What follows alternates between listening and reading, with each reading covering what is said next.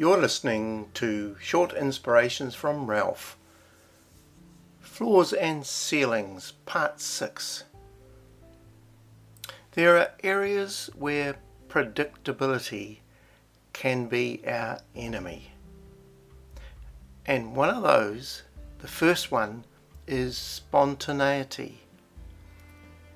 Predictability can stifle spontaneity and pull back these seemingly wild ideas that don't seem to fit with the plan. When we're talking about spontaneity, we're not talking about recklessness or craziness, putting your brains on hold. But don't let your life be too boxed in. Break out at times. There was talk of the Holy Spirit for generations. Everyone knew that one day the Holy Spirit would come. Jesus spoke about the Holy Spirit. Right before he ascended, he told his disciples that the Holy Spirit was imminent. But no one could imagine what it would look like when the Holy Spirit actually showed up. 120 people in an upper room, and suddenly the Holy Spirit descends. Tongues of fire and great sounds of mighty winds. People were speaking in different languages, others thinking that they were drunk. Everybody from different nations, all the nations, understanding what they were saying with their language.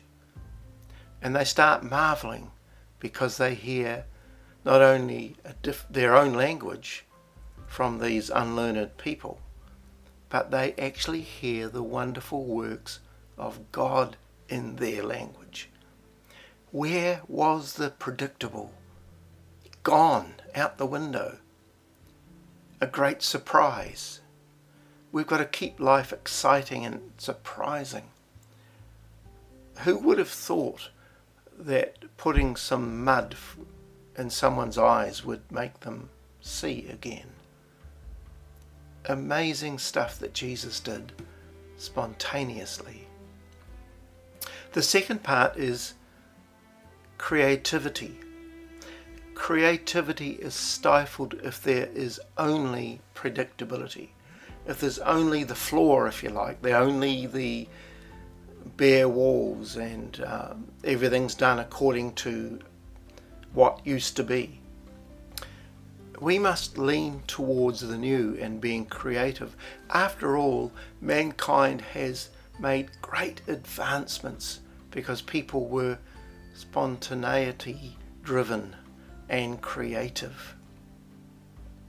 But being creative and leaning towards that may get a few moans when we change this or paint this or introduce something new. People can get really niggly when we change the smallest thing. And there's a whole world out there to be won. Let's get over ourselves. Very close to creativity is innovation.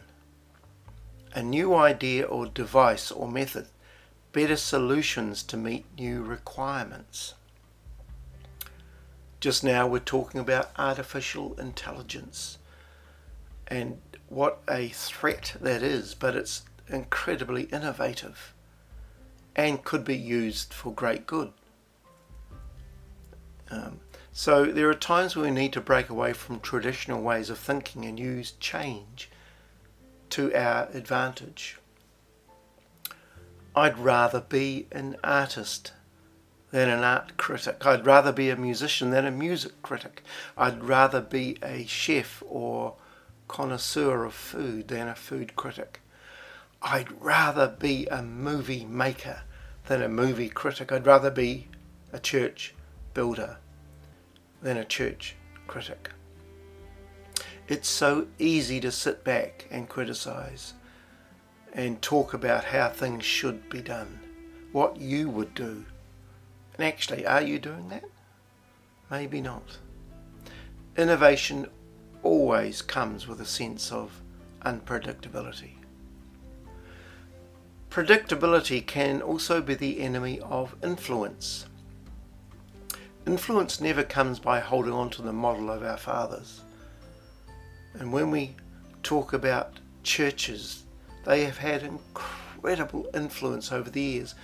And church life has changed. Denominations have come and gone. Uh, the church that we look at today is nothing like it used to be. And we can win this world by being a great influencer. But religion and predictability can hold it back. Influence comes by stepping out, by keep by keeping hold of those things that do matter and discarding those that don't. The cause of Christ cut new pathways. Influence only comes to those who take a risk. God bless you.